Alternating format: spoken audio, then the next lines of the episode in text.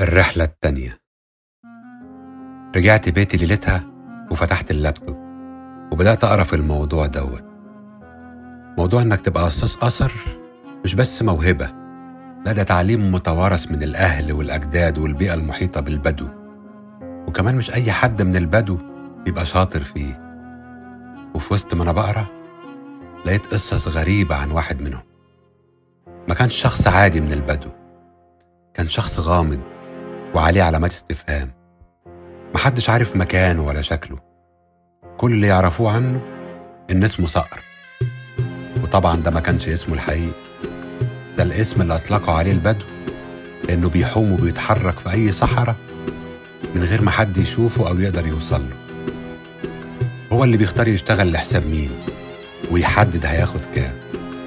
تقدر تقول إن كل خيوط اللعبة في إيديه واللي يفكر يغدر بيه أو يوصل له بدون رغبته بيتحول لفريسة بمنتهى السهولة. استفزني أوي الكلام عنه. حسيت إن في بيني وبينه حاجات مشتركة وهو ده الشخص اللي هفضل أدور عليه طول عمري. بوجوده لقيت حاجة تستفزني. بقى ببساطة هو الهدف.